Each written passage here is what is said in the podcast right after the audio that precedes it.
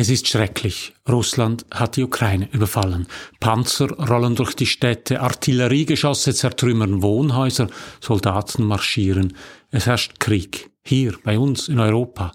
Kaum haben wir die Corona-Krise halbwegs überwunden, sitzen wir wieder am Bildschirm, vor dem Fernseher oder am Radio und verfolgen entsetzt die Nachrichten. Wieder ist es schwierig, sich aus den vielen sich überstürzenden Einzelteilen ein Bild zu machen.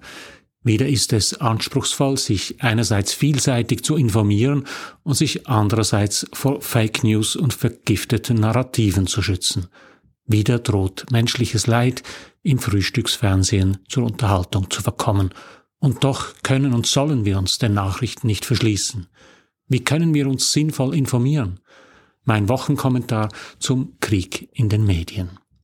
Mein Name ist Matthias Zehnder. Ich gebe Ihnen hier jede Woche zu denken. Mein Thema Medien und die Digitalisierung. Mein Angebot konstruktive Kritik. Wenn Ihnen das gefällt, drücken Sie doch den Knopf für Abonnieren, dann verpassen Sie meinen nächsten Kommentar nicht.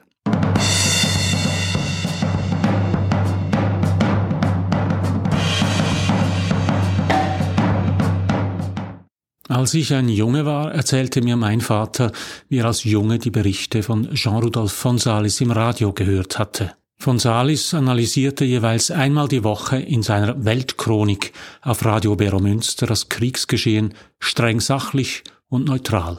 Als ich selbst ein junger Mann war, verfolgte ich den Golfkrieg 1991 auf CNN. Der Nachrichtensender berichtete live aus Bagdad über den Krieg, der Vormarsch der amerikanischen Panzer wurde zum Quotenhit auf CNN.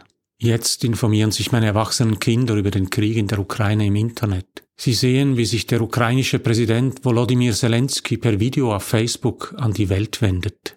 Wir verfolgen gemeinsam die Berichterstattung über die furchtbaren Angriffe der russischen Armee auf Odessa, Cherson, Mariupol und natürlich auf Kiew. Die Lage ist unübersichtlich. Es ist schwierig, sich in den Medien ein Bild zu verschaffen. Wenn sich eine Nachrichtenlage rasch entwickelt, berichten die meisten Medien in Form von Live-Blogs oder Tickern. Es wird ein Artikel im Internet ständig um die neuesten Nachrichten ergänzt. Weil die meisten Schweizer Medien keine Mitarbeiter mehr vor Ort haben, stammen die Informationen von Nachrichtenagenturen wie der deutschen Presseagentur dpa. Im Minutentakt werden die Online-Angebote aktualisiert. Das ist nicht immer hilfreich. Oft handelt es sich um vorläufige Meldungen mit ungesicherten Informationen.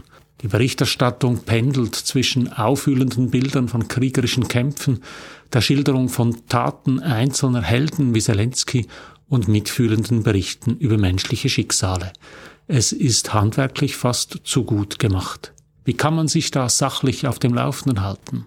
Ich kann Ihnen sagen, wie ich mich informiere. Meine wichtigsten Informationsquellen sind im Moment BBC News im Fernsehen, die Angebote von Spiegel und der Zeit im Internet und quasi als tägliche Dosis von Salis das Echo der Zeit im Radio am Abend.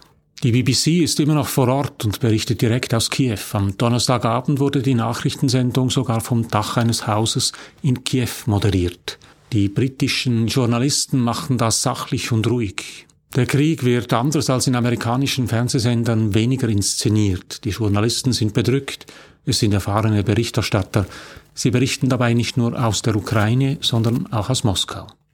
Natürlich gibt es weitere gute Quellen, etwa das Angebot von SRF im Internet und die Webangebote von ARD und ZDF, also der Tagesschau und von heute. Sie berichten laufend und in hohem Rhythmus über die Entwicklungen.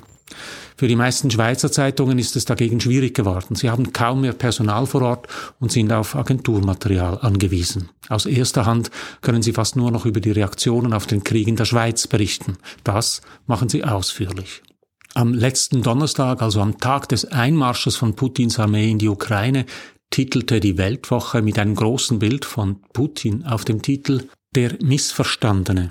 In mehreren Artikeln nahm die Zeitung die Argumentationslinie von Putin an. Am gleichen Tag noch erwies sich, wie falsch die Putin-Versteher und Russland-Erklärer lagen. Man könnte meinen, die Argumentationen seien vom Tisch, doch dem ist nicht so.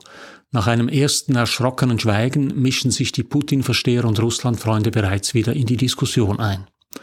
So schwadroniert Christian Müller auf Infosperber immer noch von einer Hetze gegen Russland. Die westlichen Medien hätten auf diese Weise dafür gesorgt, Zitat, dass an der jetzigen Situation, an diesem Krieg in der Ukraine Russland allein die Schuld zugeschrieben wird. Es sei eine Tragödie, dass Zitat Putin sich von den westlichen Mächten und Medien hat provozieren lassen. Das ist etwa so, wie wenn sich ein Bankräuber, der gerade eine Bank überfallen und das Personal erschossen hat, damit rechtfertigt, die Werbung der Bank habe ihn provoziert. Müller ist nicht der Einzige, der Putin die Stange hält. In Umkehrung der Verhältnisse sehen auch andere die Schuld beim Westen, etwa die Bürger für Bürger. Das ist jene Gruppe, die in der Corona-Krise vor einer Diktatur des Bundesrats warnte und das Referendum gegen die Covid-Gesetze und gegen die Medienförderung ergriff. Diese Bürger für Bürger schreiben in ihrem neuesten Newsletter, dass nicht Putin und Russland an der Eskalation schuld sei, sondern die Sanktionen, die der Westen gegen Russland ergriffen habe. Bitte halten Sie sich von solch wirren Stellungnahmen fern. Russland ist ein gewiefter Akteur im Krieg der Informationen. Soziale Medien und sogenannte alternative Medienangebote sind besonders anfällig für Putins Propagandakrieg. Suchen Sie im Internet einmal nach NATO-Russland-Grundakte. Diese Grundakte ist der Beweis dafür, dass die NATO Russland nicht unter Druck gesetzt hat, sondern im Gegenteil eine Partnerschaft mit Russland gesucht hat. Oder das Budapester Memorandum. Darin verpflichteten sich Russland, die USA und Großbritannien gegenüber Kasachstan, Belarus und der Ukraine als Gegenleistung für den Verzicht auf Nuklearwaffen die Souveränität und die bestehenden Grenzen der Länder zu achten. Es war damals ein großer Vertrauensbeweis gegenüber Russland, dass die Länder ihre Nuklearwaffen Russland überließen. Dieses Vertrauen hat Putin spätestens jetzt komplett und auf Jahre hinaus mutwillig zerstört. Trotzdem habe ich immer auch das Bedürfnis, die andere Seite zu hören und zu lesen. Ich meine jetzt nicht die Putin-Fans und Wirrköpfe hier bei uns, sondern die offizielle russische Seite. Wie können wir uns damit beschäftigen? EU-Kommissionspräsidentin Ursula von der Leyen hat angekündigt, dass die staatlichen russischen Propagandasender Russia Today und Sputnik in Europa verboten werden. In der Schweiz haben Swisscom und Salt die Verbreitung des Signals von Russia Today bereits eingestellt. Ich weiß nicht, ob es wirklich sinnvoll ist, Russia Today zu verbieten. Eine pluralistische Demokratie sollte auch Lügen aushalten können. Wir sind aber eigentlich gar nicht auf Russia Today angewiesen. Wir können auch aus dem Westen russische Zeitungen und Medienangebote abrufen. Wenn Sie die russischen Medienangebote mit Chrome aufrufen, dem Browser von Google, können Sie sich die Zeitungen direkt im Browser von Google Translate übersetzen lassen. Auf diese Weise können Sie zum Beispiel die Rosiskia Gazeta lesen, die offizielle Zeitung der russischen Regierung, oder die legendäre Pravda, die Wahrheit, da begrüßt zum Beispiel ein Wissenschaftler, dass Intel keine Prozessoren mehr liefert und Experten prophezeien, der Ölpreis werde auf 200 Dollar pro Fass steigen. Oder die Isvestia, wie die Pravda eine der ältesten Zeitungen Russlands. Von Krieg ist in keiner der Zeitungen die Rede, sondern von einer Sonderoperation zum Schutz des Donbass. In den russischen Zeitungen beschießen nicht die Russen die Ukrainer, sondern die Ukrainer den Donbass. Die Isvestia schreibt zudem, Zelensky sei nach Polen abgereist und seine Frau Elena sei in Nizza gesehen worden. Beides ist falsch. Aber die russischen Medien können nicht mehr frei über den Krieg berichten. Das Parlament hat ein Gesetz verabschiedet, das Haftstrafen von bis zu 15 Jahren und hohe Geldbußen für die Veröffentlichung von Falschnachrichten über die russischen Streitkräfte vorsieht. Schon die Bezeichnung der Sonderoperation als Krieg oder als Angriff ist eine Falschnachricht. Die Militärzensur hat übernommen. Die Behörden schließen die letzten unabhängigen Medien, darunter etwa der Radiosender Echo Moskwi. Auch die Webseiten ausländischer Medien sind nicht mehr erreichbar. Twitter und Facebook sind ganz oder teilweise gesperrt. Überhaupt hat sich der Krieg längst in den digitalen Raum ausgeweitet. Google hat die Verkehrsdaten auf den Karten der Ukraine deaktiviert, damit die Daten nicht als Informationsquelle über die Truppenbewegungen im Land verwendet werden können. Facebook-Konzern Meta hat festgestellt, dass über gefälschte oder gehackte Konten vermehrt Kriegspropaganda verbreitet wird. Es handelt sich dabei um russische Akteure, die versuchen, ihre Sicht im Westen populär zu machen. Umgekehrt versuchen westliche Internetaktivisten, die Restaurantrezensionen auf Google Maps für Meldungen an die russische Bevölkerung zu nutzen. Es mehren sich Meldungen über Hackerangriffe, sowohl im Westen als auch in Russland. Im Westen handelt es sich um Angriffe auf Infrastrukturen. In Russland haben Hacker der Anonymous-Gruppe russische Staatsmedien gehackt und Antikriegsbotschaften veröffentlicht. Russland hat die Welt wieder gespalten in einen Westen und ein unversöhnliches dystopisches Russland. Vor diesem Hintergrund ist das Projekt decoder.org interessant.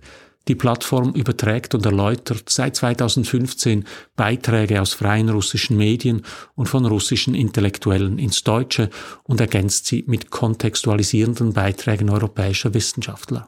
Das Motto des Angebots lautet Russland entschlüsseln. Hier machen sich Russen Gedanken über Russland, spannend und erschreckend zugleich. Sie sehen, der Krieg hat längst auch die Medien erfasst. Je länger der Krieg dauert, desto schwieriger wird es sein, einen kühlen Kopf und die Übersicht zu behalten. Es besteht die Gefahr, dass auch die Medien in den Krieg ziehen, dass aus dem Krieg in den Medien die Medien im Krieg wird. Das wäre fatal. Jean-Rudolf von Salis kann uns nicht mehr helfen. Wir können uns nur noch ein Vorbild nehmen an seiner Haltung der nüchternen, sachlichen Einordnung. So viel für heute.